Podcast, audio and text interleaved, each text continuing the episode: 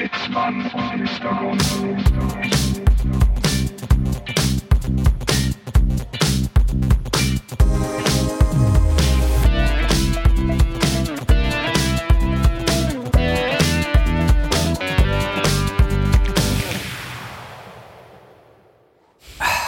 Herzlich willkommen, meine Damen und Herren.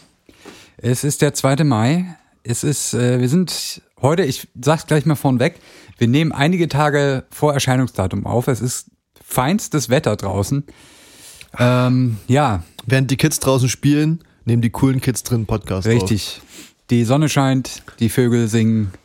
Äh, höchste Zeit, sich mit Sitzmann und Mr. Gonzo zu umringen. Nee, ich denke, ich denke, heute, heute könnte eine müde Folge werden, es sei denn, wir schaffen hier irgendwie in den ersten fünf Minuten uns noch so hoch zu jazzen. Ja, ich, äh, ich, ich arbeite gerade dran. Das ist an dieser schwungvollen Anmoderation gemerkt.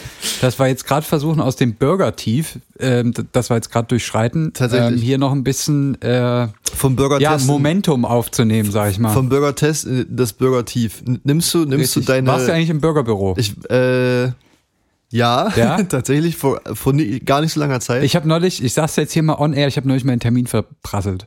Ich hatte neulich einen. um was zu tun? Ähm, eventuell. Ich, sag, sag's anmelden? jetzt nur mal, also nee, nee, nee, ich sag's jetzt mal, also so Standardsachen, weswegen man jetzt zum Beispiel ins Bürgerbüro muss, ist ja, dass zum Beispiel gewisse Ausweisdokumente abgelaufen sind. Ja. Deswegen, das könnte ein Grund sein, warum ich Ja, dort hingemusst ja. hätte. Es könnte natürlich auch jeder andere Grund Ja, gewesen sein. ja. Ähm, will ich jetzt hier nicht weiter drüber sprechen. Ja. Ich frage mich immer, ob der, der, der Preis, den du für zum Beispiel einen neuen Personalausweis zahlst, ne, was sind das? Das hängt immer ein bisschen von der Kommune ab. Äh, Ja. Bei uns, glaube ich, so irgendwie um die 20 Euro. Ja, wir haben ja VIP-Bonus. Ja, wir, haben, Wir müssen ja noch die Künstlernamen Richtig. eintragen lassen, dann wird's wieder teurer. Richtig. Aber äh, relativ, also weißt du, äh, ist das der Materialwert des Ausweises? Weiß ich nicht, was das in der Bundesdruckerei kostet. Wahrscheinlich extra. Es ist ja die Deutschland GmbH, die wird ja wahrscheinlich von Stimmt. der, von der Bundesregierung nicht, nicht umsatzsteuerbefreit, oder? Wahrscheinlich nicht. Als GmbH? Schwierig. Ähm, ich habe mir übrigens, weil wir gerade bei dem Thema sind, heute so ein bisschen die Frage gestellt, als ich heute Morgen die äh, Nachrichten kurz gehört habe, was Attila Hildmann jetzt bitte macht. Er ist in die Türkei abgehauen, um hier ähm, einem Haftbefehl zu entgehen. Was macht die Türkei? Corona-bedingten Lockdown. Nice. Jetzt ist, äh, ist die Frage, macht er dort dasselbe Ding? So, also baut er sich da quasi seine dieselbe Gang wieder auf? Ich, ich, ich, ich denke ja, als, als nächster wird ihm vermutlich Jan-Josef Liefers folgen.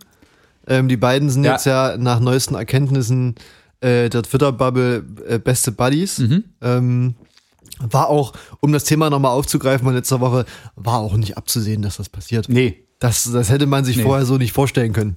Das ist richtig. Ähm, vielleicht hier mal noch ein trauriger Sidefact, dass Attila Hildmann mal Physik studiert hat.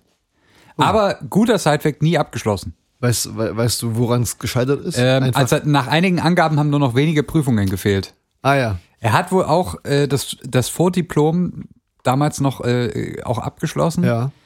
Und dann weiß ich nicht. Dann ist er veganer Koch geworden und ähm, was war er noch? Ah ja, Verschwörungstheoretiker. Das ist natürlich, das ist natürlich auch eine, eine steile Karriere. Ich meine, wenn man, wenn man das Ja. bei dir sich anschaut, du hast Physik zu Ende studiert und bist dann maßlos abgerutscht ja, ins Podcast-Business. richtig. Hier äh, quasi zur Medienhure geworden.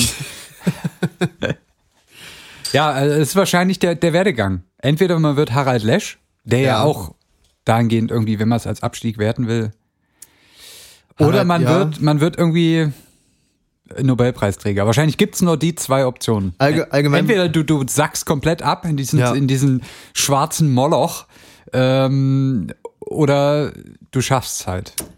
Ich denke, bei mir ist der Weg nach unten frei. Was ich, was ich mich bei Harald Lesch frage, ist, ähm, er ist ja, er ist ja irgendwie der, der Fernsehprofessor der Nation geworden. Ja. Also es gibt ja sozusagen eigentlich neben Harald keine weitere Instanz Naja, in gut, diesem das Land. ist im letzten anderthalben Jahr, hat er natürlich da auch derbe Konkurrenz bekommen.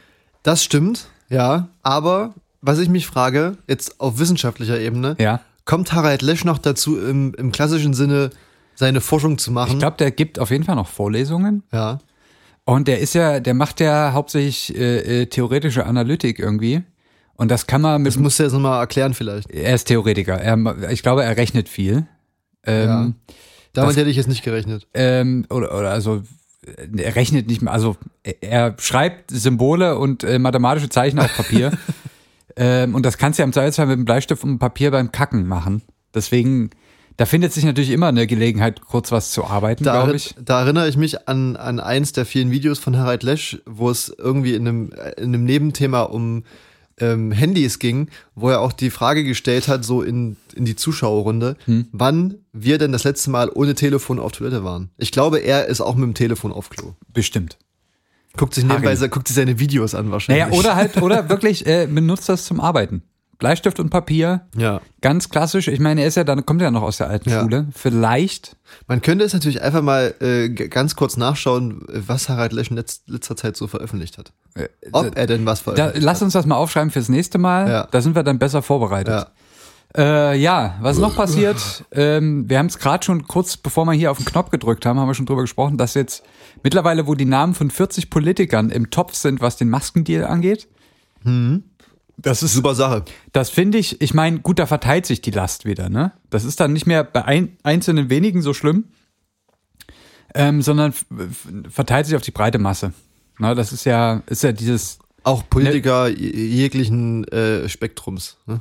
ja, FDP, SPD, CDU hauptsächlich, glaube ja. ich. Ja, muss jeder für sich wissen. Ich sag mal so, bei, bei Christian Lindner äh, war es auch abzusehen. Ich, ich glaube, Christian ähm, wird da keine Möglichkeit äh, außer Acht lassen, Geld zu verdienen. Ja. Ich meine, wie man es, wie er es immer predigt, der Markt wird's regeln. Und ich meine, ab und zu braucht der Markt halt auch mal von einzelnen sehr intelligenten Menschen einen kleinen Anstoß. Eine, eine kleine Finanzspritze. Richtig. Ja, Ähm, absolut richtig. Von daher. Ich möchte ganz kurz noch das Thema grundlegend wechseln, weil ich habe eine Beobachtung gemacht, als ich auf dem Weg hierher war. Ins Studio. Sozusagen. Ähm, ich, dann dann habe ich eine Gestalt am Straßenrand gesehen, wo ich mit dir kurz über die Message reden möchte, die von dieser Person ausging. Es war, also ich sage jetzt mal, nach allen äh, Merkmalen, die ich wahrnehmen konnte, war es ein Mann. Also so biologisch hat sich, glaube ich, auch als, als Mann gefühlt, sozusagen.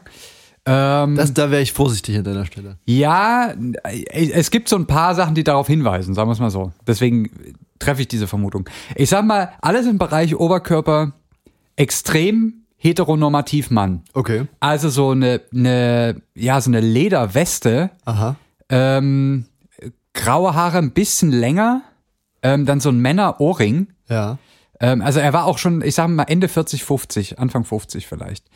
Ähm, ein bisschen voluminöser, äh, Bauchtasche. Okay. Aber um den Bauch oder so schräg umgehangen? Das, ich, ich, um den Bauch, um Ja. den Bauch. So, und jetzt, jetzt kommt das Ding, wo ich dich, wo ich dich um eine Meinung bitten muss. Er, das Beinkleid war Flecktarn, also Camouflage, ähm, aber quasi eine Leggings. Oh. Da, da habe ich mich ja gefragt, was, was ist das jetzt für ein, was ist das für ein Statement, was aus dieser Person zu mir spricht? Tatsächlich äh, habe ich heute ein relativ ähnliches Bild äh, eines Menschen gesehen. Ja. Und zwar ähm, im Bereich der, sagen wir mal, auf dem Gelände der, der TU Dresden. Ja, Ähm, es war nicht, ich würde mal vermuten, dass es irgendwie ein Mitarbeiter war, weil Ja. Studierende sind ja zurzeit nicht so viel unterwegs. ja. Ähm, auch ähnliches Bild, so bis zum, bis zum, bis zur Gürtelschnalle ähm, sah diese Person aus wie ein äh, sich identifizierender Mann, Ja. Aber auch mit einer äh, Zebra gemusterten Leggings. Es ist, äh, also Zebra ist ja noch okay, das ist irgendwie so, so ein bisschen queer und bunt mäßig, aber dieses Flecktarn, Ja. also was ja nur sozusagen dem, dem Militärapparat so ein bisschen vorbehalten ist. Aber auch nicht in Leggings-Form. Ja, eben, eben. Ja. Und das war das, was mich so ein bisschen aus der Bahn geworfen Ja. hat vorhin. Ja. Ähm, also ich sehe schon, du hast auch keine richtige Meinung dazu. Müsste man vielleicht, wenn ich ihn noch mal irgendwo sehe, spreche ich ihn mal an. Solange solang er die Leggings nicht so eng trägt, dass jeder sein äh, Gehänge Das ging, sieht. weil dann noch die Bauchtasche auch so ein bisschen davor hing. Okay. Das, da, da, so- solange das, das nicht irgendwie so ist, dass sich andere Menschen davon, sage ich mal, ja, belästigt. belästigt fühlen, ist mir das äh, relativ egal. Finde ich Ja. eigentlich dann auch ganz witzig, wenn, wenn sich Leute Ja, aber das war irgendwie jetzt niemand, der jetzt so, jetzt wenn ich jetzt die, die, die, das Beinkleid ausgeblendet hätte, hat er jetzt nicht so eine, naja, so eine, so eine Art ausgestrahlt, die mir sagt, er ist total für, ich, ich sag mal, so, so bunt, ne, so, Ja. so äh, aufgeschlossen und Ja. so. Das hat er jetzt im oberen Bereich, Ja. im, im, im sagen wir mal, im nördlichen äh, Qu- Quadranten seines Ja. Körpers hat er das, hat er das jetzt nicht so ausgestrahlt, aber diese Leggings, das war irgendwie, das ist, ja, aber gut, muss man wahrscheinlich auch einfach, äh, ich, ich, ich bin ja tolerant für sowas, aber es war einfach, ich, ich war noch nicht so weit. Ich sag's mal, wie es ist. Ich war, ich war heute noch nicht so weit. Was, was, ich, was ich mich gefragt habe letztens, irgendwie passt das ein bisschen zu dem Thema, ähm, dass ja, ich muss, ich muss mir Mühe geben, das jetzt, das jetzt nicht einfach so frei von der Zunge runter zu sagen, dass es richtig bescheuert klingt. Aber zum Beispiel, ich bin letztens äh, in der Neustadt an unserer allseits ähm, bekannten ähm, Schulenbar vorbeigelaufen. Ja. Ähm, und da dachte ich mir, dass es ja für so, sage ich mal, Menschen, die jetzt, jetzt nicht dem normalen heteronormativen Weltbild, wie auch immer, angehören, Ja. dass es ja gerade für solche Menschen wahrscheinlich zur Zeit und auch allgemein im letzten Jahr richtig beschissen gewesen sein muss, weil das waren ja dann so Orte, wo man sich mal ein bisschen, sag ich mal, zurückziehen konnte und vermutlich mehr noch als, als so schon die Person sein konnte, die man sein wollte. Aber also ohne Ähm, das jetzt auf eine Stufe zu setzen. Du weißt, aber, du weißt, was ja, ich meine, ja, ja? aber das, dass das geht doch für alle Leute, die eine sehr speziellen auch Subkultur angehören. Darauf die wollte zum, ich raus, Die ja. zum Beispiel jetzt sagen, irgendwie so Gothic-mäßig Ja, unterwegs sind und da ja. so zu Ja. ihre, ihre Stammadressen haben. Ich ist ja so- wahrscheinlich ein ähnliche, ähnliches Szenario. ja, So. ja. Da frage ich, das frage ich mich so, ich meine, natürlich, jeder hat irgendwas, worüber äh, er sich beschweren kann oder was Ja. scheiße läuft zurzeit, aber Ich äh, weiß. das ist wieder so ein Punkt, wo man sich denkt, okay, eigentlich geht's allen Leuten wahrscheinlich immer noch ein bisschen beschissener als, als äh, einem selbst. Ja, der Vorteil, aber der unser Vorteil, Eins ist ja jetzt sozial auch nicht ausgeglichen, nur weil wir in den Supermarkt dürfen. Ne? Das also ist- wir, das wir, ist richtig, wir ja. dürfen ja auch nicht irgendwo in die ähm, Ja. Schickimicki-Restaurants, wie wir es sonst machen. Ja. Ähm, und unser Spotify-Geld auf den Kopf hauen. Wir müssen ja auch hier sitzen und uns quasi den, den, ähm, Prostituieren. Den ja, sanft gegarten Hummer liefern lassen. Ist Prostitution in Deutschland eigentlich erlaubt? Ich weiß es nicht. ähm, ist ein körpernahes Gewerbe. Also nicht zur Zeit allgemein. Ja. Ach so, ja, natürlich.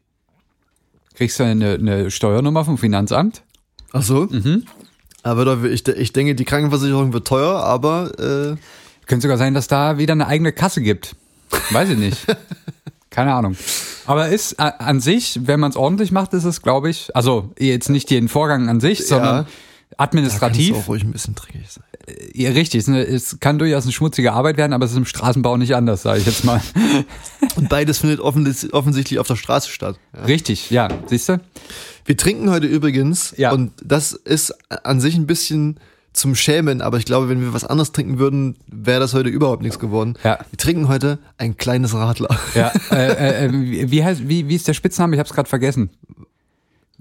Für 03er äh, Flaschen, die, die haben so ein Nuckel, nee, Baby. Einschluckbier. Ein Schluck Bier, Ja. tatsächlich. Ja, ein bisschen genau. die Eintagsfliege unter den Biers. Richtig, aber wir sind mittlerweile ja auch alte Männer, Richtig. äh, müssen gucken wegen der Prostata, dass da auch nichts äh, äh, schief geht. Ich, ich nehme da ja jetzt immer so äh, pflanzliche Mittel, Ja, die das da immer schön, die, die, die den Ball durch- flach halten. die da durchspülen, ja.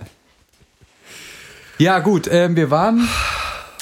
Ähm, Ich, ich, bin ja, ich bin ja so ein bisschen gespannt heute. Ich bin heute, ich gehe heute Kaltstart hier rein in die ganze Ja. Sache. Kaltstadt ist schon mal ein gutes Wort. Das, das ist, das ist eine, super, dann, dann fang Wir direkt haben, an. wir, pass auf, wir haben, du, wir haben jetzt schon zwei Einstiege gegeben. Ich muss gar keine Überleitung bauen. Perfekt. Wir haben schon so ein bisschen über heteronormativ Mann-Frau gesprochen, ne? das kam schon vor.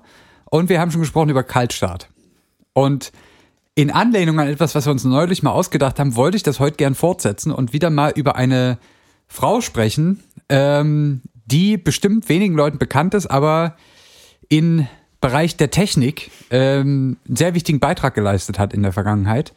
Ähm, und da mal ein bisschen Licht ins Dunkel führen. In dem Zuge machen wir hier gleich ein bisschen Grundlagenarbeit, ingenieurstechnische Grundlagenarbeit, ähm, um den Leuten auch noch ein paar, die, die, also so die eine oder andere Frage vielleicht endlich mal äh, ja, vom Tisch zu kehren. Ich glaube, an dem Punkt denken sich viele äh, schon, nee, habe ich keinen Bock mehr drauf, wenn es um ingenieurstechnische Grundlagen geht. Nee, es wird spannend. Es wird spannend. Wir, wir befassen uns heute mit Motoren. Oh. Ja. Ende. also, es geht, es geht um eine Ingenieurin aus Großbritannien, deren Name Beatrice Schilling war. Schilling mit SH, nicht SCH, ist keine Okay. ausgewanderte Deutsche. Vielleicht früher irgendwann mal, aber äh, ist auf jeden Fall in, in England geboren. Die wurde im Jahr 1909, präzise am 8. März, in Hampshire geboren. Und ähm, hat sich als Jugendliche mit 14 Jahren ihr erstes Motorrad gekauft. Okay. Durften Frauen das zu dem Zeitpunkt? Ja, ist wahrscheinlich, wenn du da ein bisschen auf dem Land rumgurkst, fragt Ja, da keine Sau. Ich meine, Ja. ich kenne das auch noch so aus meiner Heimat. Da sind Leute mit 14 mit dem Moped übers Feld gefahren. Da, Ja. da kräht kein Hahn danach. Auf jeden Fall war für sie als in jungen Jahren schon klar, sie wird Ingenieurin. Ähm, und sie hat dann nach der Schule, nachdem sie Schule abgeschlossen hatte, erstmal gearbeitet in einer Elektrotechnikfirma. Also ein bisschen gejobbt Ja. halt, weiß ich nicht, was man da so tut. So genauso die- Elektrotechnik 1909. Äh, da war sie geboren, äh, äh, ungefähr, sagen wir mal, roundabout 1900, Ende 1920er Jahre. Okay, ja gut. Ja. Ähm, und ihre damalige Chefin hat sie dann dazu bewegt, ähm, Elektrotechnik zu studieren. ja. Und das hat sie auch gemacht und hat im Jahr 1932 von der Universität in Manchester einen Bachelor in Elektrotechnik. Das muss, das muss man sich ja mal vorstellen. Ne? Zu dem Zeitpunkt äh, Elektro oder wie Elektrotechnik ähm, irgendwelche angewandten Wissenschaften, sage ich Ja. mal, zu studieren. Zu einem Zeitpunkt, wo die ja überhaupt gar nicht ne, vergleichsweise erforscht waren wie heutzutage. Wie Ja. da, das hat, wir hatten es letztens auch schon mal, als es um ähm, Emmy Noether ging, Ja, ähm, dass das natürlich gar nicht mit, mit heute vergleichbar ist. auf jeden Fall, ja. Also es ist äh, sehr Ja. spannend. Und äh, sie hat, genau, seit 1932 hat sie abgeschlossen mit dem Bachelor. Und jetzt kommt das, wo man sich heutzutage, da weint man als Student, ehemaliger Student in meinem Fall. Ähm, ein Jahr später hat sie dann noch ähm, zusätzlichen Master of Science in Maschinenbau äh, bekommen. Ein Jahr. Ein Jahr für ein Masterstudium. Was nicht verkehrt ist, ne? Wer, wer weiß, wie, wie das damals war, so mit Masterarbeit hier, Praktikum äh, bei War Bosch. wahrscheinlich alles ein bisschen einfacher gehalten. Ähm, aber auf jeden Fall war sie dann äh, 1933 rundum ausgebildete Ingenieurin, also Ja. sowohl Elektrotechnik als auch Maschinenbau Ja. oder Maschinenwesen. Ähm, damals gab es natürlich, ähm, wir befinden uns ja jetzt schon in den 30er Jahren, wirtschaftlich schon äh, einen starken Einbruch, Ja. auch in Großbritannien. Deswegen hatte sie Schwierigkeiten, erstmal einen Job zu finden und ist 1936 an. Nee, falsch. Fehler. Zurückspulen. es war schwer, einen Job zu finden, deswegen hat sie erstmal so eine WHK-Stelle, würde man heute sagen. Ja. Wissenschaftliche Hilfskraft ähm, an der Uni Birmingham angenommen. Also ist sie dann von, von Manchester nach Birmingham. Genau. Ja. ähm, und hat da gearbeitet. Und jetzt kommt's 1936 ist sie dann ähm, als sozusagen Wissenschaftsoffizier zur äh, Royal Aircraft oder zum Royal Aircraft Establishment gegangen. Das Okay. ist sozusagen die Technikabteilung von Ja. der Royal Air Force. ja. Ähm, und war da zunächst erstmal technische Autorin in der Publikationsabteilung. Das bedeutet? Also sie hat quasi ähm, an Veröffentlichungen und Papierkram Ja.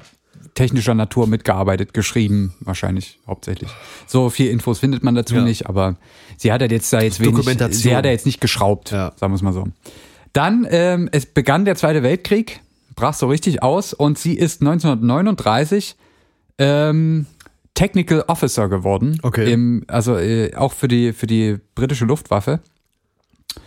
Und also ist damit quasi wirklich in den aktiven technischen Dienst übergegangen, hat quasi das, die Schreibarbeit erstmal hinter sich gelassen und war dann quasi während des Zweiten Weltkrieges ähm, sozusagen Ingenieurin bei der Air Force äh, von Großbritannien. Was ja sicherlich ungewöhnlich war für äh, Armeen, abgesehen mal von, äh, von der russischen Armee, von der so sowjetischen Armee damals ja noch, Ähm, dass da Frauen mit ähm, im wirklich im Ich aktiven glaube, das Dienst war im, im, im Nicht-Frontdienst gar nicht so wenig, gerade bei den Briten. Ach so. Ähm, die haben da, äh, wenn ich das, wenn ich mich das jetzt, wenn ich mich da so richtig dran erinnere, doch relativ viel Frauen auch äh, in Positionen gehabt, zumindest Ja. in der Heimat sozusagen. ja. Ähm, jetzt nicht im Frontdienst, das waren tatsächlich die Russen, die das äh, einfach ohne jegliche Bedenken quasi einfach gemacht haben. Wahrscheinlich, wahrscheinlich war das der Fehler der, der Nationalsozialisten, dass sie dachten, Frauen sind nur zum Kinderkriegen gut. Ja, Sie hätten wahrscheinlich auch einen einer der vielen können. Fehler der Nationalsozialisten. Ja, sagen wir es mal so. ähm, genau, also sie war dann Ingenieurin in, in einem relativ hohen Rang sozusagen in der Hierarchie, die es da gab, für die Royal Air Force und hat ein musste sich dann äh, 1940 mit einem großen Problem auseinandersetzen. Und wir versuchen das jetzt mal kurz zu erklären. Ich habe gedacht, ne, damit wir jetzt so ein bisschen auch verstehen können, was sie getan hat, die, am Ende werden wir feststellen, die Lösung ist eine ganz einfache. Das ist ja meistens so. Es ist meistens so in den Ingenieurwissenschaften auch, dass es äh, einfach mal so ein bisschen out of the box denken bringt einen zu einer, zu, oftmals zu einer recht einfachen Lösung, die aber das Problem ganz gut äh, meistert. Wir müssen uns also jetzt erstmal damit auseinandersetzen. Also wir wissen ja schon, es geht um Flugzeuge offensichtlich, weil Ja. das war ja die Air Force. Ähm, jetzt gab's äh, Flugzeuge der Royal Air Force, die hatten typischerweise einen ähm, Motor von Rolls-Royce. ja. Ähm, das war, also die haben nicht nur Autos gebaut, die haben ja wirklich auch Motoren gebaut, die ähm, dann auch in die Flugzeuge kamen. Also Spitfire ist, glaube ich, so ein Begriff. Das war eins der, der Vorzeigeflugzeuge der Briten. Ähm, jetzt dachte ich mir, bevor wir uns jetzt dem Problem widmen, gucken wir uns ja erstmal an, so grob wie ein Motor funktioniert. Ja. Was weißt du noch? Kommt, da kommt drauf an, was für ein Motor, ne? Also es gibt ja. Das, die Aus das sagen Leute, die nicht wissen, wie ein Motor funktioniert. richtig, richtig. naja, nee, okay, wenn also wenn, ein, ein wenn sagen wir mal, ein normaler Otto-Motor, ein, ein Benzinmotor. Na, vielleicht, wenn, du- wenn du es so sagst, dann sollte man wirklich wahrscheinlich ganz in der Grundlage ja, anfangen. genau. Äh, und zwar ist ein Motor dazu da, eine Energieform in eine andere, meistens ja in eine, eine mechanische Energie umzuwandeln. Genau, also die, die Grundlage wäre jetzt Benzin, also chemische Richtig, Energie ja. wird in mechanische Energie, also Antrieb, Richtig. effektiv umgewandelt. Über einen Verbrennungsprozess. Genau, was ja auch ein chemischer Prozess an sich ist. Genau. Ähm, genau, also das, ist, das Prinzip, man steckt hin, man kennt es vom Auto oder sonst wo, man kippt Benzin rein, man Ja. zündet es irgendwie an, Richtig. kontrolliert Ja. und dann bewegt sich das Ding vorwärts. Funktioniert beim Flugzeug analog. Ähnlich. Ähm, ja. Ähm, genau, und so ein Motor an sich ist ja eigentlich gar nicht so schwer zu verstehen. Man muss ein paar Begriffe klären. Das eine ist, wir haben es schon gesagt, ähm, man muss den Kraftstoff verbrennen. ja. Das heißt, ähm, typischerweise, man hat schon mal was von dem Begriff Vergaser gehört.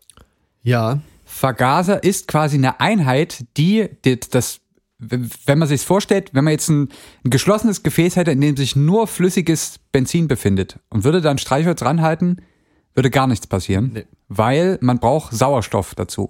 Genau. Ne, um, weil es ist ja quasi eine Verbrennung. Ja. Also macht der Vergaser nichts anderes als Luft und Treibstoff zu vermischen. Ja. Ne, das wird also quasi so eine Art Aerosol, das kennen wir ja jetzt seit Corona auch alle. Ja. Ähm, der, der wird so ein bisschen quasi das, das Benzin vernebelt in einem Luftstrom und das bietet dann quasi, da kann man das Gemisch zwischen Luft und, und Kraftstoff einstellen und das kann man dann zünden. Es gibt tatsächlich, ähm, ich musste mich gerade nochmal dran erinnern, ich hoffe, dass ich das jetzt richtig wiedergebe.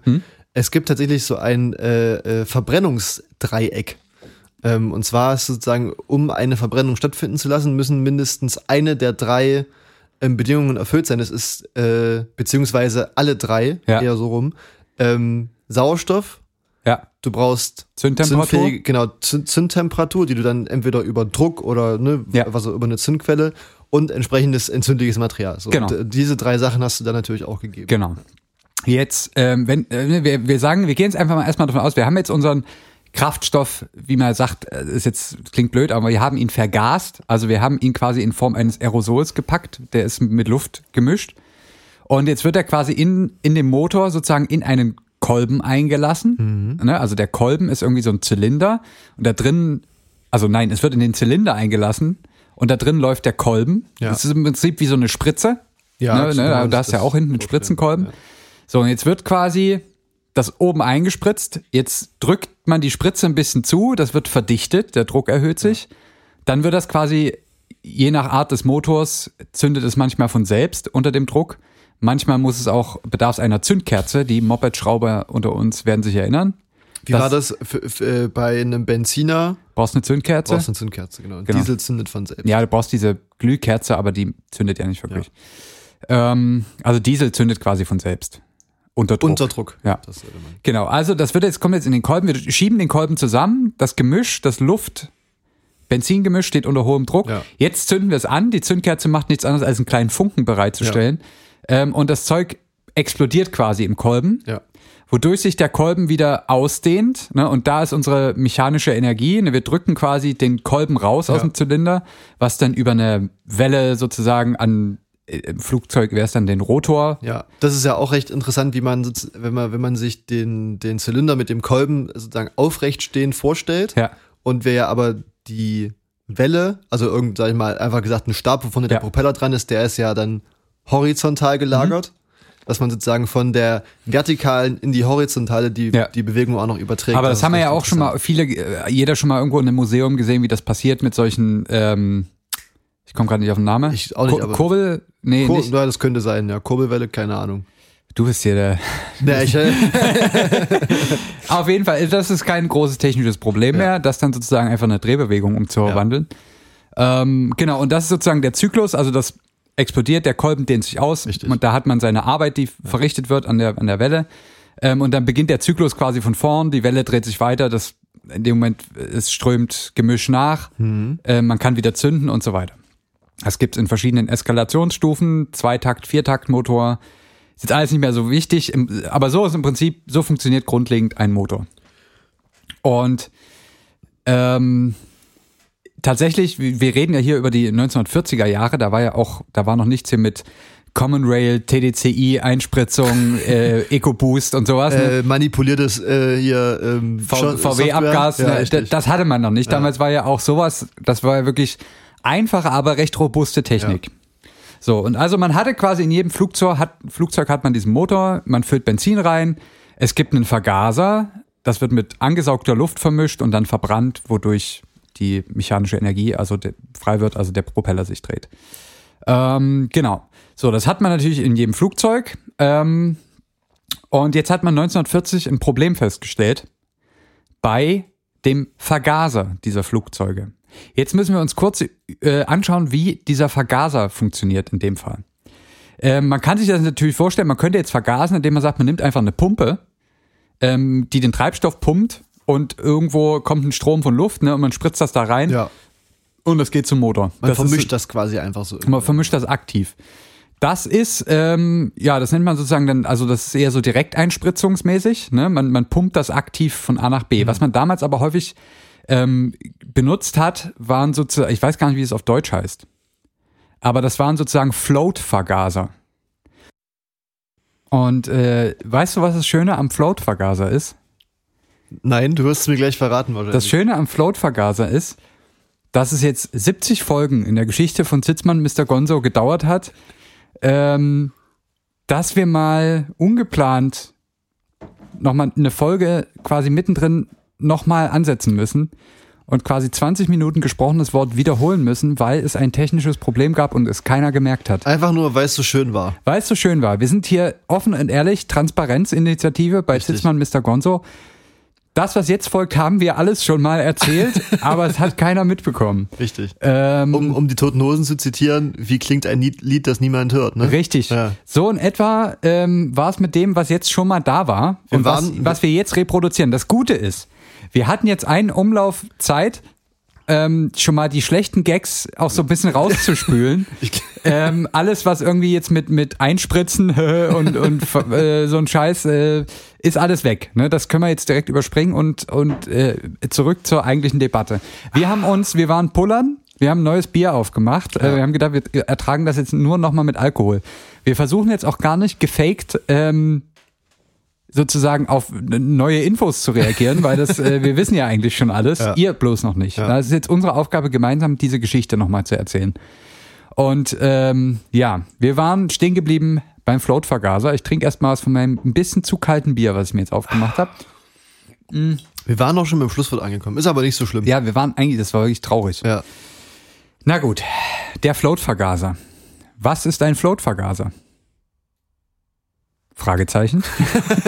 Ich dachte, wir wollten es nicht gestellt machen. Ach so, okay. Ähm, also, ein Floatvergaser. Ähm, wir haben ja einen Tank. Es gibt einen Benzintank, ne, in jedem Auto, in jedem Flugzeug, in jedem Motor gibt es irgendwo einen Benzintank. Jetzt gibt's um, für den Floatvergaser, der hat nochmal einen separaten Behälter, in den sozusagen immer ein bisschen Treibstoff vom Tank gepumpt wird. Und dieser Float-Behälter heißt Float. Also nicht ja? gepumpt. Ja. Also äh, der läuft da so der, rein. der läuft da so rein, Richtig, ja. ja. Ähm, manchmal auch gepumpt, je, nachdem. Ja. Hängt, äh, aus dem großen Tank kommt Ja. was in den Floatbehälter. Je nachdem, wie der aufgebaut ist, passiert das eben aktiv oder Ja. passiv. Ähm, und dieser Floatbehälter heißt Floatbehälter, weil dort drin ein schwimmender Körper sitzt, also ne, irgend so eine, wie so eine Art Boje, sage ich mal, ähm, die sozusagen oben auf dem äh, äh, Kraftstoff drauf schwimmt. Und ne, wenn der Pegel sinkt, geht die Boje mit runter, wenn der steigt, geht die mit hoch. Genauso funktioniert ja auch noch in, in älteren Autos die Treibstoffanzeige. Richtig, Also die genau. Tankanzeige. Genau. Ähm, und dieser Floatbehälter, also die, äh, dieser Floatkörper sozusagen, dieser Schwimmkörper, der macht nichts anderes als ähm, das Ventil, was dafür sorgt, dass Treibstoff in die Kammer nachläuft, ähm, bei einem bestimmten Füllstand äh, zu schließen. Ne, da ist dann wie so eine Art, kann man sich jetzt wie so einen Stift vorstellen, Ja. der dann oben das Loch zudrückt. So, das heißt quasi, wenn der, dieser Behälter, der Floatbehälter sich leert, geht der Schwimmer mit runter, es läuft wieder äh, Kraftstoff nach, weil das ein, der Einlass jetzt frei ist. Und wenn er quasi einen bestimmten Füllstand erreicht hat, schließt das Ding das wieder. Was effektiv dafür sorgt, dass im Mittel sich der Flüssigkeitsstand dort drin nicht ändert. Weil wenn ein bisschen was rauskommt, läuft sofort wieder was nach. Ähm, und das sorgt auch dafür, dass eben der Druck von diesem Behälter immer ziemlich konstant bleibt. So. Weil ja das immer wieder gleich ausgeglichen wird, wenn da drin quasi ein bisschen so eine, quasi ein Unterdruck entsteht. Ähm, das heißt, das ist also ein mehr oder weniger sich selbst regelndes System. So, was passiert jetzt? Also, das ist der Floatbehälter, der sorgt effektiv dafür, dass für den, den äh, Verbrennungsprozess im Motor immer quasi eine, eine konstante Flüssigkeitsmenge bereitsteht, also eine konstante Kraftstoffmenge Ja. bereitsteht und die nicht fluktuiert. So, aus diesem Floatbehälter, da gibt's jetzt unten sozusagen eine, ja, einen kleinen Ablauf, kann man sich so vorstellen, über den dann der Kraftstoff in ja so eine Art kleine Düse läuft, die das so ein bisschen raussprüht ähm, in einen Luftstrom, der angesaugt wird. Und das ist sozusagen der Moment, wo das Zündgemisch, also das Luft-Treibstoffgemisch, äh, ja, gemischt wird sozusagen. Ne? Also da gibt's dann auch nochmal diese Stellventile, die, wo man einstellen kann, wie viel Kraftstoff man jetzt in den Luftstrom reingibt. Und das ähm, Leute, die sich mit Flugzeugen befassen, wissen, da gibt's auch extra so Hebel Ja. ähm, in, in so kleinen Maschinen, auch in großen, glaube ich, wo man Ja. quasi das Kraftstoffgemisch einstellen kann. Und das quasi das macht dieser Hebel. Genau. Der reguliert quasi da den Zufluss an Kraftstoff ähm, zu diesem. Genau, und wenn Eigentlich du sozusagen äh, irgendwie äh, Vollgas fliegst, dann ist natürlich da, ähm, kommt da besonders viel Kraftstoff in dieses ähm, Kraftstoff-Luftgemisch rein. Ja. Aber je mehr Kraftstoff da reinkommt, desto mehr fließt ja auch oben wieder in den Floatbehälter nach. Das Genau. ist das clever. Und je weniger, desto weniger fliegt, fließt nach. Das Genau. Ist, ja, ja. Das Relativ ist- simpel, aber klar. Das ist die, ähm, die, äh, die einfachste Variante, quasi das Problem von einem kontinuierlichen Zulauf Ja. äh, zu meistern. Und ähm, ja, ich habe schon gesagt, es gibt so einen Hebel, äh, Luft-Treibstoffgemisch, kann man damit einstellen. Das ist für die erfahrenen Piloten, also ne, so bestimmte Gemische äh, eignen sich halt wahrscheinlich für bestimmte äh, Flugszenarien besser und deswegen wird das dann im Flug auch immer mal korrigiert. Vielleicht noch der, der kleine Hinweis, was mir gerade auffällt. Ja, Für Leute, die sich jetzt fragen, warum man diesen Behälter eigentlich dazwischen baut. Warum macht man den Auslauf nicht direkt Ja. vom Treibstofftank? Und zwar, ähm, wie, wie du schon gesagt hast, äh, das ist der wichtige Punkt, dass ähm, wenn der Füllstand immer mehr oder weniger gleich ist, ist sozusagen auch der Druck, der diese, Mhm. Genau. diese Kraftstoffmenge ausübt, mehr oder weniger immer der gleiche. Ja. Und die Ausflussmenge ist, wenn das sozusagen, wenn keine Pumpen oder so mit drin sind, immer eine Funktion vom Druck. Und um sozusagen einen konstanten Auslauf zu schaffen, brauchst du einen konstanten Druck. Wenn man das Genau. jetzt direkt aus dem Treibstofftank rauslassen würde, sinkt da natürlich immer der, weiter der Füllstand. Ja. Das heißt, es würde auch immer weiter die Treibstoffmenge sinken, die in den Motor kommt. Also Genau. das würde so, so Ja. nicht funktionieren, ja. Genau. Und, und ähm, wie man dann quasi effektiv den Zustrom an Treibstoff nur ändert, ist quasi mit einem Ventil, also man verändert den Querschnitt vom Rohr Ja. bei gleichbleibendem Druck. Ja. So, und das ist quasi die Lösung. Das ist halt, der Vorteil von diesem System ist, dass der Druck immer konstant bleibt vom Treibstoff, der nachfließt in den, in den Vergaser sozusagen. Ähm, das ist was, hat quasi seine eigenen Vor- und Nachteile. Wir wollen jetzt nicht zu sehr in Vergaser diskutieren. Aber so funktioniert dieses Ding. Und das ist sehr essentiell, weil es quasi ein zündbares Gemisch an den Motor liefert, der das dann äh, verbrennt und dann quasi den Propeller dreht. Jetzt ähm, wissen wir, wie der Floatbehälter funktioniert. Jetzt müssen wir uns dem Problem widmen. Das Problem kam 1940 auf im Zweiten Weltkrieg, ähm, wo quasi schon, ja, ich sag mal, mit relativ äh, viel Aufwand ein Luftkrieg betrieben wurde seitens der Deutschen gegen sowohl Frankreich als auch Großbritannien. Und britische Piloten in deren ähm, kleinen Maschinen, also ich habe es vorhin schon gesagt, die Spitfire zum Beispiel, ähm, waren eben diese, da waren diese äh, Float-Vergaser verbaut und die haben dann in diesen Luftgefechten ein Problem festgestellt, nämlich, dass wenn äh, es zu Manövern kam, wo die quasi in, in so eine Art Sturzflug gingen, dass die Maschinen anfingen zu stottern, beziehungsweise gegebenenfalls sogar komplett ausgingen, was beim Fliegen, gerade im Sturzflug, Schwierig. ein schwieriges Ding ist, wenn einfach der Motor nicht mehr geht. Ich meine, man kann viele Maschinen noch mehr oder weniger sanft ohne Motor landen, so sind Flugzeuge gebaut. Aber schön ist es trotzdem nicht. Ne? Das äh, verschafft einem unglaublichen Nachteil im Gefecht, wenn Ja. man nicht mehr fliegen kann. Ähm, also das ist, ja, das war quasi ein Riesenproblem. Jetzt müssen wir uns kurz überlegen, wo das herkommt. Und dazu können wir uns äh, das wunderschöne Beispiel des Parabelflugs hernehmen. Das kenne ich ja noch gar Das nicht. kennst du noch gar nicht, ne? äh, das ist so ein Jochen-Schweizer-Ding, was man heutzutage machen kann, ist aber auch was, wo zum Beispiel NASA-Astronauten trainieren oder sogar wissenschaftliche Experimente gemacht werden, nämlich weil man bei einem Parabelflug Schwerelosigkeit simulieren kann. Ähm, hat man sicherlich schon mal gesehen, das sind so Flugzeuge, die sehen im Prinzip von innen aus wie eine Gummizelle. Die Ja. sind überall mit so, mit so Matten äh, abgepolstert und da kann man jetzt quasi reingehen und dann macht das diesen bestimmten Parabelflug und dabei gibt's immer Abschnitte, wo quasi, wo man mehr oder weniger schwerelos durch das Flugzeug treibt. Und bei diesem Parabelflug macht der Pilot nichts anderes, als quasi Maschine eine Zeit lang relativ steil nach oben zu ziehen. Und bis er sozusagen die Zielhöhe erreicht hat, dann wird das die Maschine, also die Nase abgesenkt und das, dieselbe Kurve, die er hochgeflogen ist, quasi einfach wieder nach unten gefallen vornüber. Ähm, und das geht in der Regel 10, 20, 25 Sekunden lang. Dann zieht der Pilot die Maschine wieder gerade, weil er dann wieder auf dem unteren Niveau angekommen ist und zieht wieder hoch, äh, gewinnt wieder Höhe und wiederholt das dann. Ähm, und genau, und eben in diesem Fallprozess kann man quasi Schwerelosigkeit erleben.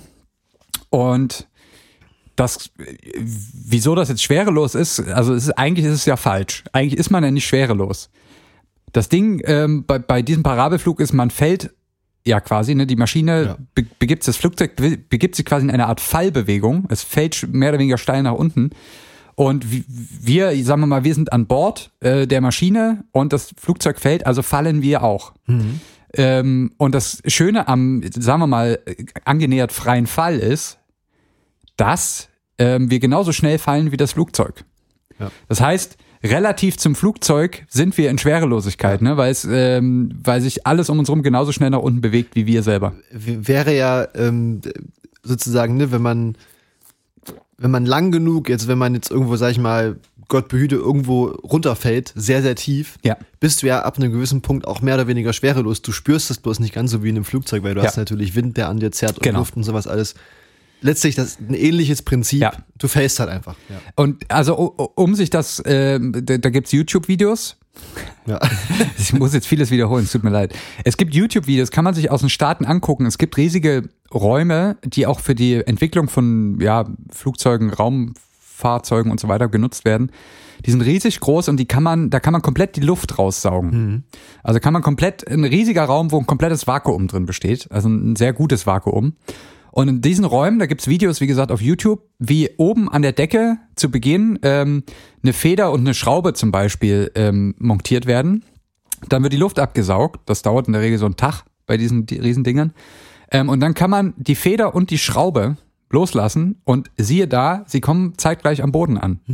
Das ist unintuitiv, aber die Fallgeschwindigkeit von jedem Körper, sei es ein Flugzeug oder ein Mensch oder eine Schraube oder eine Feder, ist komplett unabhängig von der Masse von diesem Objekt.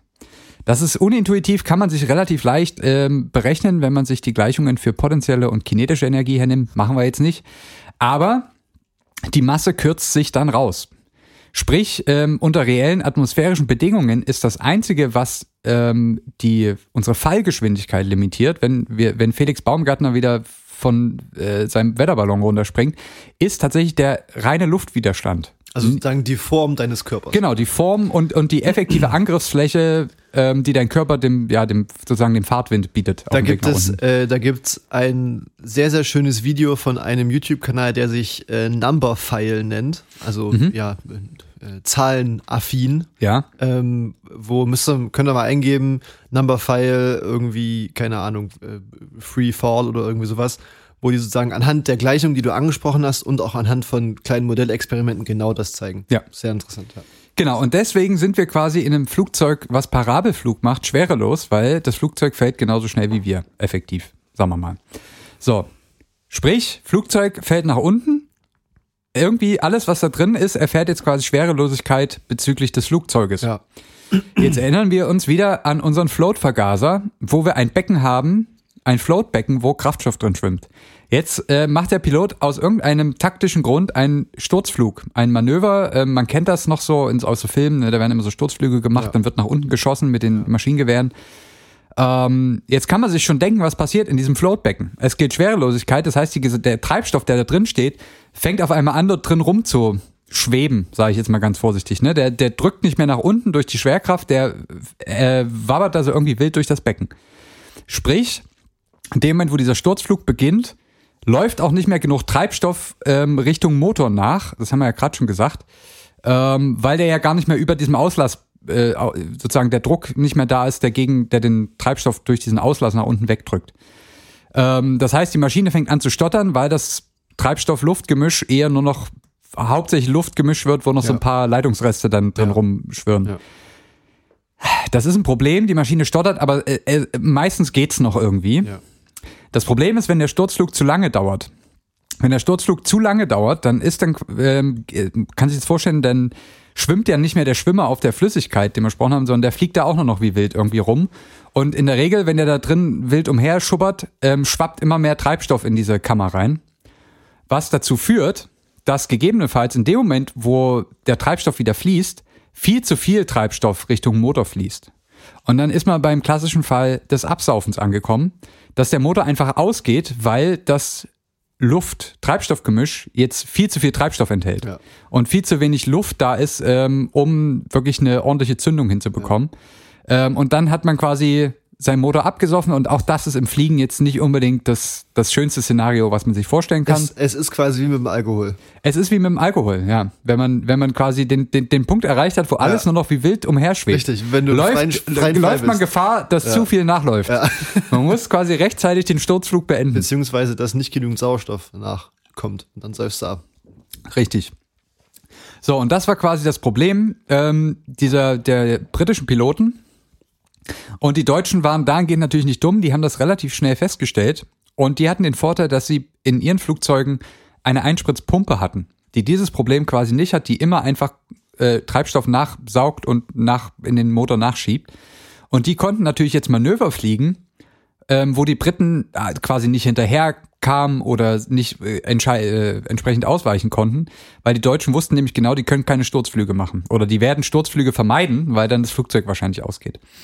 Das ähm, war quasi dahingehend ein Vorteil für die deutschen Piloten.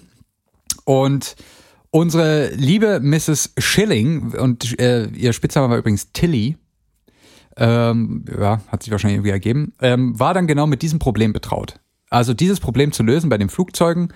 Und es musste natürlich, man konnte ja jetzt nicht sagen, die ganzen britischen Flugzeuge, die wir haben, wir ersetzen jetzt komplett die Motoren und bauen andere Vergaser ein. Gegen Ende des Krieges hat man dann auch Pumpen benutzt, aber zu dem Zeitpunkt war das erstmal noch nicht, ja, noch kein Thema, über was man gesprochen hat. Es musste also eine einfache Lösung gefunden werden, um das Problem des, vor allen Dingen das Problem des Absaufens äh, äh, zu vermeiden. Und Ingenieure sind ja bekannt für ihren äh, Erfindungsreichtum unter schwierigen Bedingungen. Und ihre, die Erfindung, die ihren Namen quasi mehr oder weniger berühmt gemacht hat, war letztendlich eine Scheibe mit einem Loch drin. Hat sich später vielleicht als CD durchgesetzt. Man weiß nicht, ob das dann äh, daraus kam.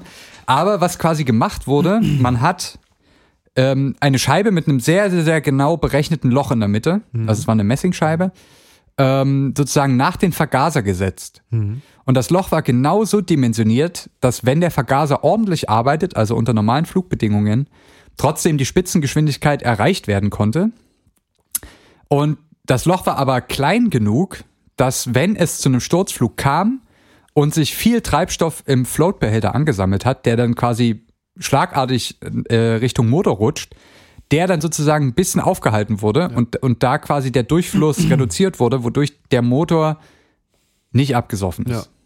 So, und das war quasi, das war, ja, man könnte schon was sagen, kriegsentscheidend, aber das hat quasi das Blatt deutlich gewendet ähm, bei den Luftkämpfen um Frankreich und Großbritannien, ähm, vor allen Dingen später dann Großbritannien, ähm, dass jetzt quasi die britischen Piloten keine Angst mehr vom Sturzflug haben mussten ähm, und, und da quasi diese Manöver wieder fliegen konnten und damit den Deutschen nicht im Zweifelsfall schutzlos auf, ausgeliefert waren. Genau, das war sozusagen das, das ja, eins der Lebenswerke von, von Beatrice Schilling. Ähm, sie hat noch bis 1969 ähm, bei der Royal Air Force gearbeitet als Ingenieurin. Zwischendurch auch immer mal ein bisschen, ja, so Motorrennen und so. Also sie war schon irgendwie sehr Motorsport begeistert. Wahrscheinlich berufsbedingt. Hat äh, auch für ihren Einsatz damals alle möglichen Auszeichnungen bekommen ähm, vom äh, ja, British Empire. Äh, alle möglichen Namenszusätze findet man da, die sie da jetzt da wahrscheinlich führen darf. Wie ist es eigentlich? Ähm, können auch Frauen zum Ritter geschlagen werden? Ja, es gibt ja diesen Order of the British Empire, OBE. Obi? Oh, nee, Off Officer of the British Empire, OBE. Ja. Das ist sie, glaube ich. Und dann gibt's noch Commander of the British Empire, CBE. Ich glaube, Commander ist das, was wir jetzt, also das ist der, das sind beides sozusagen Ritterschläge, aber Okay. es gibt sozusagen zwei Stufen. Ja. Ich glaube, einmal Officer und einmal Commander, also OBE. Und sie ist, glaube ich, OBE. Aber ich meine, äh, die Herren dürfen dann natürlich den Titel Sir fü äh, führen, ne? Wie ist das bei Frauen? Oh, das ist eine gute Frage. Ich guck das mal, ich guck das mal parallel. Ja, guck das mal parallel Ja. nach. Ich sage jetzt noch, weil das weißt du ja schon, dass sie ähm, 1990 dann verstorben ist, also 81 Jahre alt geworden ist. Ähm, eine Pionierin auf ihrem Gebiet hat, hat ja, Übrigens, äh, mit dem Alter, wie alt sie geworden ist, das haben wir jetzt hier auch gerade schön rauskaschiert. das haben wir Den- ausgerechnet, dass, mal, dass ich mich vorhin verrechnet habe, ja. Ähm, genau, und hat quasi, also hat es nie, also außerhalb von Großbritannien wahrscheinlich nie groß ähm, Beachtung gefunden, aber trotzdem eine Frau in einem sehr männerdominierten Beruf, die einen sehr wichtigen Beitrag geleistet hat. Ja. Und deswegen bleibt sie hier nicht unerwähnt. Ja. Kleiner Side-Fact. Ja? Ähm, Frauen, die zum Ritter geschlagen werden, zum weiblichen Ritter, dürfen den Namen Dame führen. Also Sir und Dame. Wahrscheinlich alt-englisch, keine Ahnung, für Ah, Dame. Dame, ja. denken, ja. Ja, okay. Wissen wir das jetzt auch? Ich finde, ich muss jetzt mal anerkennen sagen, dass wir jetzt den zweiten Umlauf deutlich schneller geschafft haben als den ersten. Hoffentlich war- auch noch genauso witzig. Es war ge- mindestens genauso witzig. Es war vielleicht ganz gut, eine Generalprobe zu haben. Äh, Kön könnte man drauf verzichten wie die nächsten Ja, Male. gut, es macht die Sache ein bisschen ineffektiv, was die, was die äh, Zeit angeht, ja. Aber das sozusagen Neues aus, aus dem Bereich ähm, Frauen, ohne die die Welt jetzt vielleicht anders wäre. Das stimmt.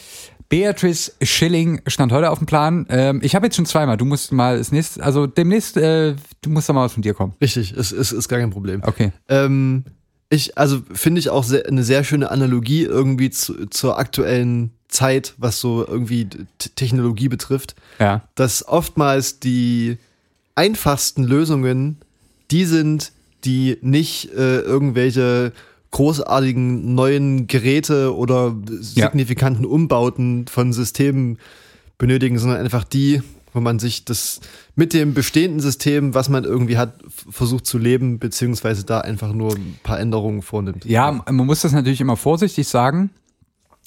Weil man darf das nicht, es darf man jetzt nicht hören, wie die einfachste Wahrheit ist immer die beste. Auf gar keinen Fall. Das äh, bringt uns so zu Sachen wie Corona-Leugnern oder Attila Hildmann, da haben wir Ja, ihn wieder. ja. Ähm, äh, ja, oder allen möglichen ist, Leuten, die irgendwas äh, äh, anzweifeln, was sie halt nicht verstehen. Ja. Aber in dem Fall gebe ich dir absolut recht. Das ist, da ist die einfachste Lösung. Die elegante Lösung oder die, die, eine schöne Lösung ist immer eine einfache und elegante Lösung. Richtig.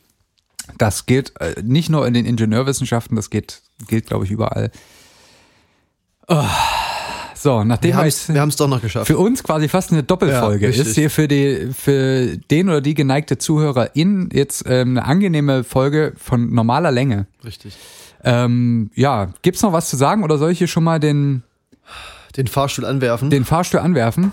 Auch diejenigen, die sozial Ach so, schwach sind. siehst du? Da haben wir Friedrich Merz. Gerade bei uns. Das ist doch auch nochmal ein schönes Abschiedswort Und zum, Zuwendung. zum Thema Frau. Achtung. Lass mich in diesem Zusammenhang ein Wort zu den Frauen sagen.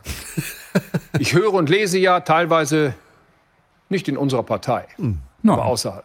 Ah, außerhalb. Ich hätte da ein altes Bild vor Augen. Da würde ich jetzt auch mal anhalten Ja. an der Stelle, einfach aus dramaturgischen Gründen und würde jetzt den richtigen Knopf drücken. Oh, und jetzt ist der Moment, wo man durchatmen kann. Noch ein Schluck Wir Bierchen. entspannen uns, die, alle Gliedmaßen des Körpers werden schwer. Wir atmen ganz bewusst durch die Nase. Wir machen uns ganz schwer. Die Finger, die Hände, die Arme und Beine. Das waren Zitzmann und Mr. Gonzo an diesem 2. Mai, an diesem für uns sonnigen 2. Mai. Wir hören uns nächste Woche wieder hier auf eurem Lieblingsstreaming-Anbieter. Bleibt gesund, bleibt fresh, untenrum auch. Bis dahin, Bussi Bussi.